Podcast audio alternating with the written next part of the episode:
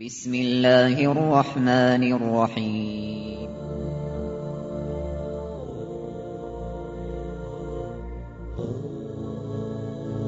الرحمن العزيز الرحيم القوي السلام الكريم العظيم البصير العليم الحكيم الجبار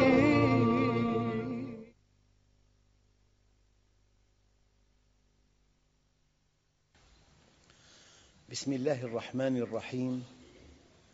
الحمد لله رب العالمين والصلاة والسلام على سيدنا محمد الصادق الوعد الأمين.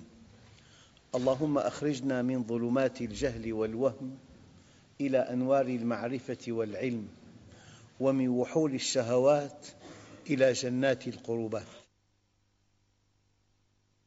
أيها الإخوة الكرام مع اسم جديد من أسماء الله الحسنى والاسم اليوم العفو. ولكن لا بد من مقدمة كي نفهم حقيقة هذا الاسم.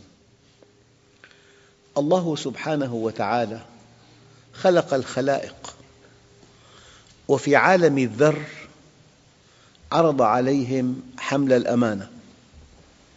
قال تعالى إنا عرضنا الأمانة على السماوات والأرض والجبال فأبين أن يحملنها وأشفقن منها وحملها الإنسان.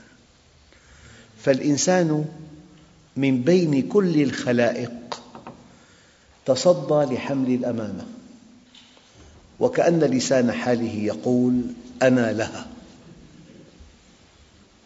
لكن بقية الخلائق أشفقوا من حملها واكتفوا أن يكونوا طائعين لله. من هنا يقول الإمام علي رضي الله عنه ركب الملك من عقل بلا شهوة وركب الحيوان من شهوة بلا عقل وركب الإنسان من كليهما. فالإنسان قبل حمل الأمانة. يعني قبل أن تكون نفسه أمانة بين يديه. فقد أفلح من زكاها وقد خاب من دساها. قبل الإنسان حمل الأمانة فلما قبل حمل الأمانة سخر له الله ما في السماوات وما في الأرض جميعا منه وأعطاه مقومات حملها. أعطاه كوناً ينطق بوجود الله وكماله ووحدانيته. أعطاه عقلاً أداة فعالة لمعرفته. أعطاه فطرة تكشف له عن خطئه.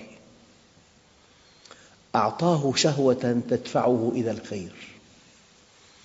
أعطاه حرية تثمن عمله. أعطاه وقتا هو غلاف عمله. أعطاه قوة فيما يبدو ليحقق اختياره. فالإنسان كائن متميز. في معه قبضة من تراب الأرض في شهوات. زين للناس حب الشهوات من النساء والبنين والقناطير المقنطرة من الذهب والفضة والخيل المسومة والأنعام والحرث. وفي عنده ومضة من نور الله. خلقه من نوره ومن تراب الأرض. في دوافع علوية في دوافع سفلية. في مبادئ في قيم في شهوات. وهو بينهما. الحيوان شهوته أصله. ولا يحاسب وليس مكلفاً. ولا مخيراً. والملك عقله أصله ولا يحاسب ولا يخير ولا يشقى. إلا الإنسان دققوا إما أن يفوق الملائكة المقربين وإما أن يهوي إلى أسفل سافلين. ثم رددناه أسفل سافلين. يا بيكون فوق الملائكة يا دون أحقر حيوان. الدليل إن الذين آمنوا وعملوا الصالحات أولئك هم خير البرية يعني خير ما برأ الله. إن الذين كفروا في نهاية الآية أولئك هم شر البرية. ما في ما في حل وسط. يعني أب عنده أولاد عرض عليهم أن يعملوا في معمله بدخل معقول وبيت ومركبة. لكن قال من يقبل أن يأتي بأعلى شهادة في إدارة الأعمال؟ أمنحه نصف المعمل؟ أحد أولاده الأذكياء تنطحوا لذلك قال أنا هذا إذا ذهب إلى هناك ونسي مهمته وانغمس بالملذات وملاحقة الفتيات يعود إلى بلده محتقراً لا يملك شيئاً. أما إذا وفى بعهده ودرس نال نصف المعمل. فإن عرضنا الأمانة على السماوات والأرض والجبال فأبين أن يحملنها وأشفقن منها وحملها الإنسان. الآن في كلمتين دقيقتين. إنه كان ظلوما جهولا المعنى استفهامي. هل كان ظلوما جهولا حينما تنطح لحمل الأمانة؟ لا. كان طموحا فإن لم يحملها المعنى تقريري إنه كان ظلوما جهولا. يعني أنت إن وفيت بما عاهدت الله عليه أنت لست ظلوما ولا جهولا. أما إذا لم توف بما عاهدت الله عليه فالإنسان الذي لم يحمل الأمانة كما أراد الله عز وجل كان ظلوما جهولا. الآن الله عز وجل أرحم الراحمين وهو رب العالمين. الإنسان غلبته شهوته. إن انتهى لا. لا الشقاء الأبدي لا. أمامه مليار فرصة ليصحح. من هنا كان اسم العفو. الشهوة غلبت. إيه؟ تتوب. لذلك أجمل كلمة قرأتها. ما أمرك الله أن تستغفره إلا ليغفر لك. وما أمرك الله أن تتوب إليه إلا ليتوب عليك. وما أمرك أن تسأله إلا ليعطيك. والله يريد أن يتوب عليكم يريد. ويريد الذين يتبعون الشهوات أن تميلوا ميلا عظيما. لذلك أيها الأخوة كان اسم العفو في إنسان المخلوق الأول المكرم المكلف بعبادة الله والعبادة طاعة طوعية ممزوجة بمحبة قلبية أساسها معرفة يقينية تفضي إلى سعادة أبدية. هذا الإنسان المكلف العفو له.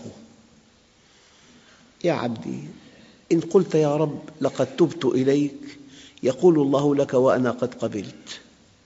إذا قال العبد يا رب وهو راكع قال الله له لبيك يا عبدي.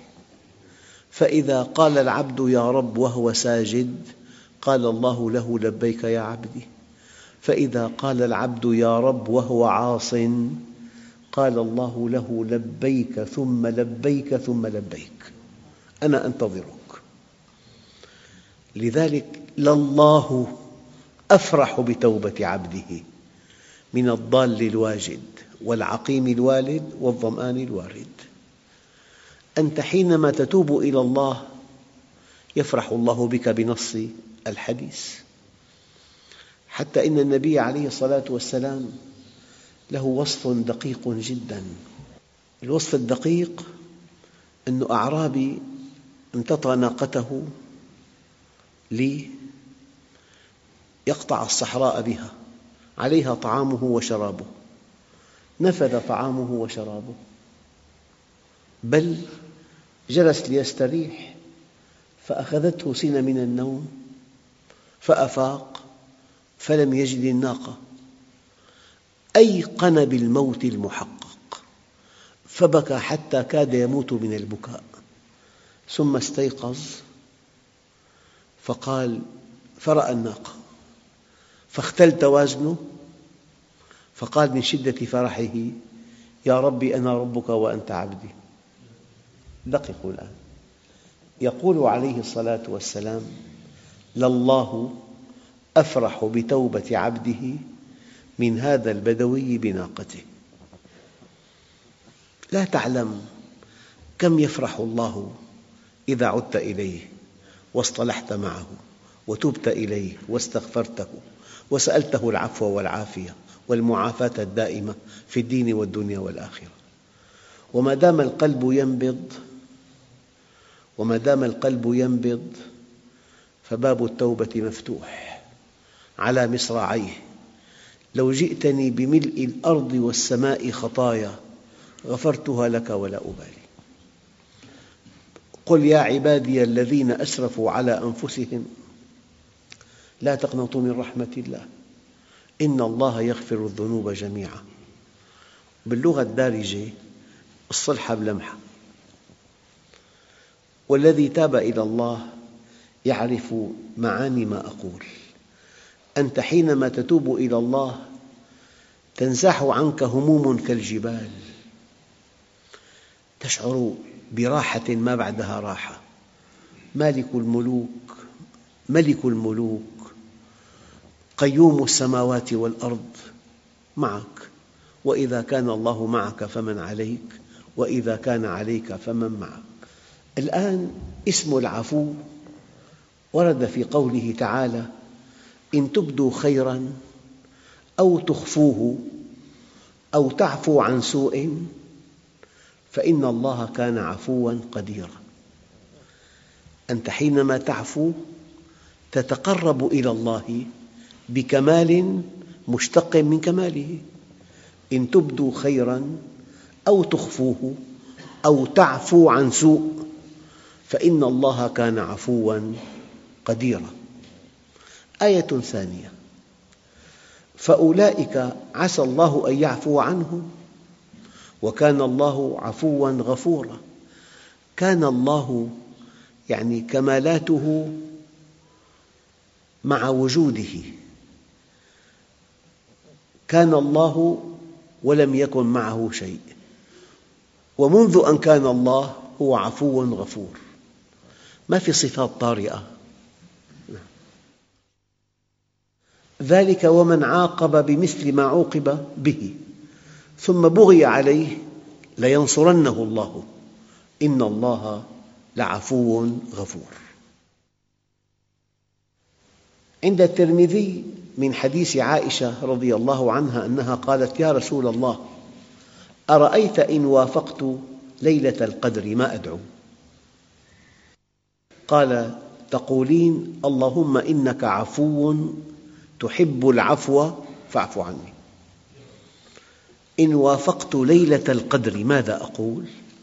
قال قولي اللهم إنك عفو تحب العفو فاعف عني. العفو هو الله.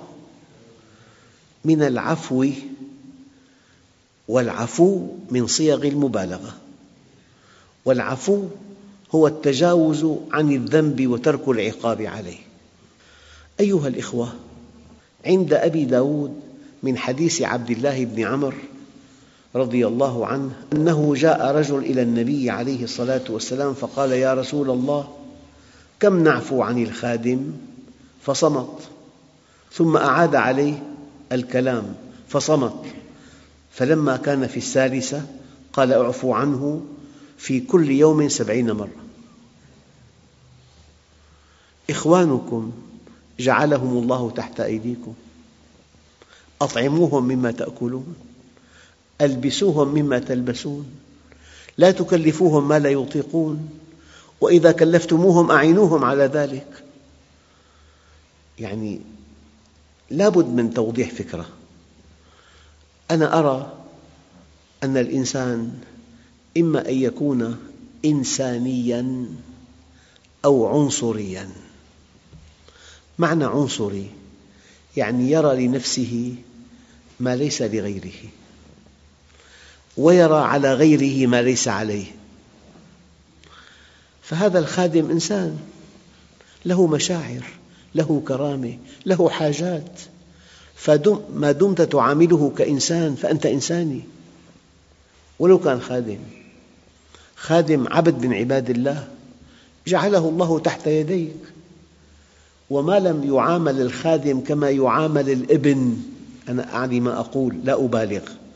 ما لم يعامل الخادم كما يعامل الابن. فأنت عنصري.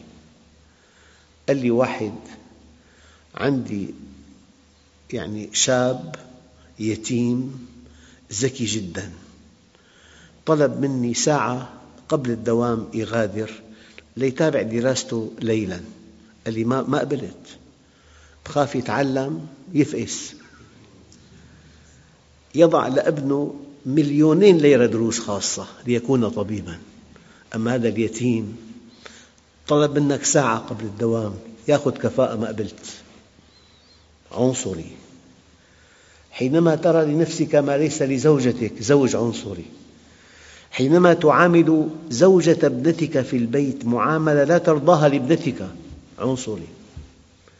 لما تميز نفسك على غيرك فأنت عنصري. المؤمن إنساني يعرف للناس حقهم يعرف لمن حوله حقه ولو كان تحت يده. فهل تصدقون قبل بعثة النبي عنده سيدنا زيد بن الحارثة. جاء أبوه وعمه ليعطوا النبي ما يريد. قال لا لا هو ابنكم خيروه. فاختار أن يكون عند النبي. في إنسان يختار رجل غريب عن أبيه وأمه وعمه ماذا لقي منه؟ ماذا لقي من معاملة من كرم من لطف؟ فلذلك إن لم تعامل من حولك وكأنهم أولادك. ففي مشكلة الإيمان ما تغلغل إلى أعماق النفس. من معاني العفو أنه يعطي معنى الكثرة والزيادة والدليل ويسألونك ماذا ينفقون؟ قل العفو ما فضل عن نفقتكم. وعفى القوم أي كثروا. وعفى النبت أي نمى وطال.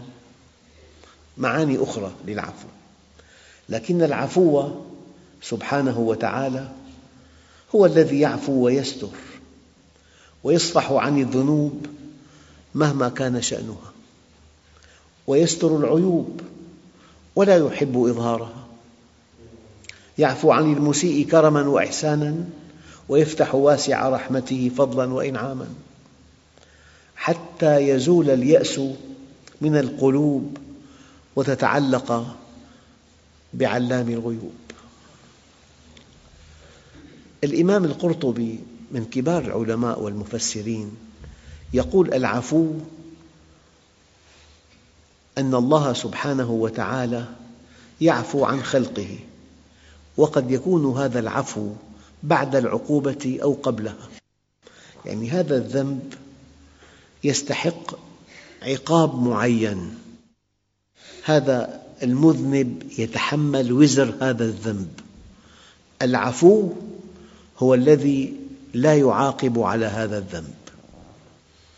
أو يعاقب في الدنيا ويعفو في الآخرة.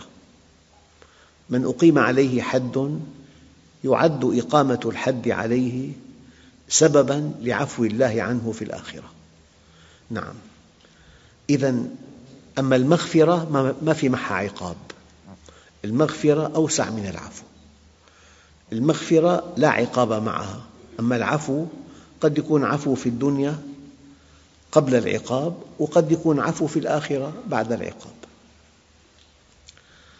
أيها الأخوة الله عز وجل يقول إلا من تاب وآمن وعمل عملا صالحا فأولئك يبدل الله سيئاتهم حسنات. فأولئك يبدل الله سيئاتهم حسنات وكان الله غفورا رحيما. يعني بتمنى نوه في مفهوم لا أقبله إطلاقاً أن السيئات مهما كانت كبيرة تنقلب يوم القيامة إلى حسنات كبيرة. معنى ذلك بقدر ما تستطيع افعل سيئات كبيرة حتى تصبح يوم القيامة حسنات كبيرة. هذا المعنى مرفوض. لكن الإنسان كان غضوب صار حليم. كان بخيل صار كريم. كان قاسي القلب صار رحيم. تبديل السيئات حسنات مع البعد عن الله في سيئات في حنق في حقد في قسوة في ظلم في إجحاف لكن مع الإقبال على الله في عدل في رحمة في حلم في تواضع هذا المعنى الذي يليق بالمؤمن. فأولئك يبدل الله سيئاتهم حسنات الآية إلا من تاب وآمن وعمل عملا صالحا. فأولئك يبدل الله سيئاتهم حسنات وكان الله غفورا رحيما روى الإمام البخاري من حديث ابن عمر رضي الله عنه أن رسول الله صلى الله عليه وسلم قال دققوا إن الله يدني المؤمن فيضع عليه كنفه ويستره فيقول أتعرف ذنب كذا؟ أتعرف ذنب كذا؟ يقول نعم أي رب. حتى إذا قرره بذنوبه ورأى في نفسه أنه هلك قال سترتها عليك في الدنيا وأنا أغفرها لك اليوم. فيعطى كتاب حسناته ويدخل الجنة. يعني الله عز وجل في الدنيا يعفو عنك. يعني لا يعاقبك بعقاب الذنب الذي ارتكبته. لكن في الآخرة يغفر لك. فالمغفرة ما في معها عقاب. أما العفو قد يأتي بعده عقاب وقد لا يأتي وقد يسبقه عقاب. يعني في وزر تحمله المذنب من هذا الذنب. العفو ألا يعاقب على هذا الوزر أما الفعل قائم. أيها الأخوة في عنا نقطة دقيقة أن الإنسان أعماله كلها سوف يراها. تعرض عليه ما لهذا الكتاب؟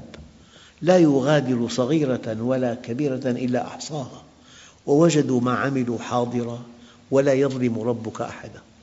الآن أحدث طريقة في التحقيق أن تريه خطأه. يعني في مخالفة سير. يرى الصورة في أجهزة الآن تلتقط المخالفات. ما في يحكي. ما في حوار إطلاقا. هذه مخالفتك. فالله سبحانه وتعالى يوم القيامة يري الإنسان عمله.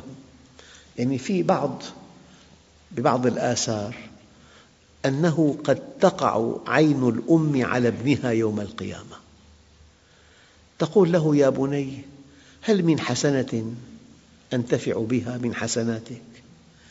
لقد كان بطني لك وعاء وصدري لك سقاء وحجري لك وطاء فهل من حسنة يعود, عليها يعود علي خيرها اليوم؟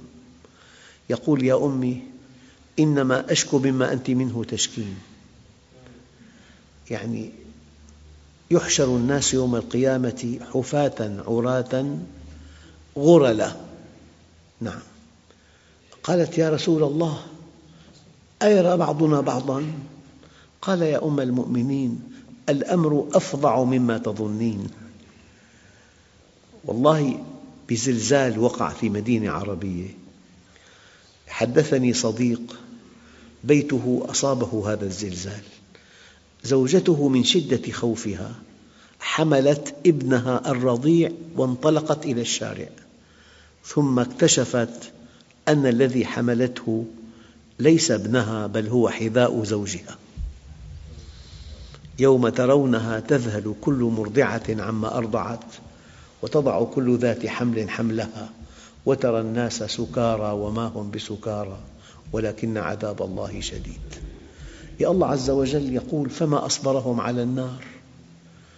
يعني أنا أقول يا أخوان نحن أحياء والقلب ينبض وفي بالعمر بقية لم لا نتوب إلى الله؟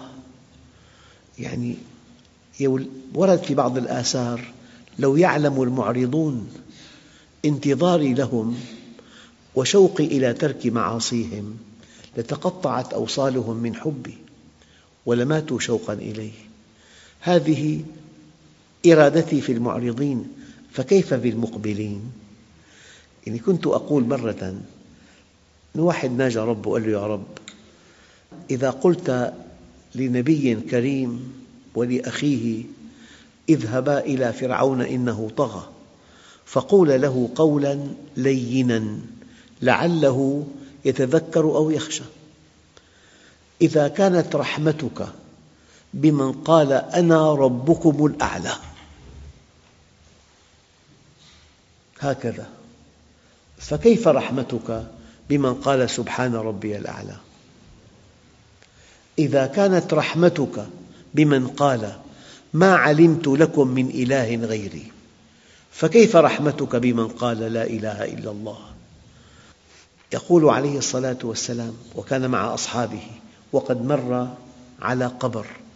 قال صاحب هذا القبر إلى ركعتين مما تحقرون من تنفلكم خير له من كل دنياكم. امبارح حدثني أخ قال لي فلان راتبه بالشهر خمسمئة ألف. مدير مطعم بفندق خمس نجوم. خمسمئة ألف في إنسان أرباحه اليومية ملايين يومية. في إنسان اشترى أرض تضاعفت مئة ضعف مثلا. صاحب هذا القبر إلى ركعتين مما تحقرون من تنفلكم خير له من كل دنياكم. فالبطولة أن نعد لهذه الساعة التي لا بد منها. أن نعد إلى مسوانا الأخير بيوتنا مسوى مؤقت. البطولة أن نعد لمسوانا الأخير. أيها الإخوة الكرام قضية الدين قضية مصيرية. يعني فهو الذي نفس محمد بيده ما بعد الدنيا من دار إلا الجنة أو النار. أنت حينما ترى جنازة هل تعلم مصير هذا الإنسان؟ إما إلى جنة يدوم نعيمها أو إلى نار لا ينفد عذابها. والإنسان حينما يأتيه ملك الموت إن كان من أهل النار يصيح صيحة لو سمعها أهل الأرض لصعقوا.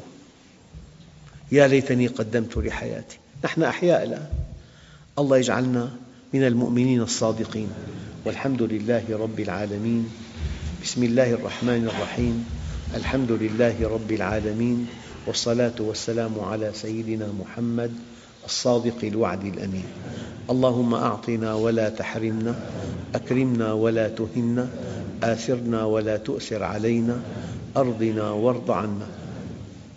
وصلى الله على سيدنا محمد النبي الأمي وعلى آله وصحبه وسلم والحمد لله رب العالمين الفاتحة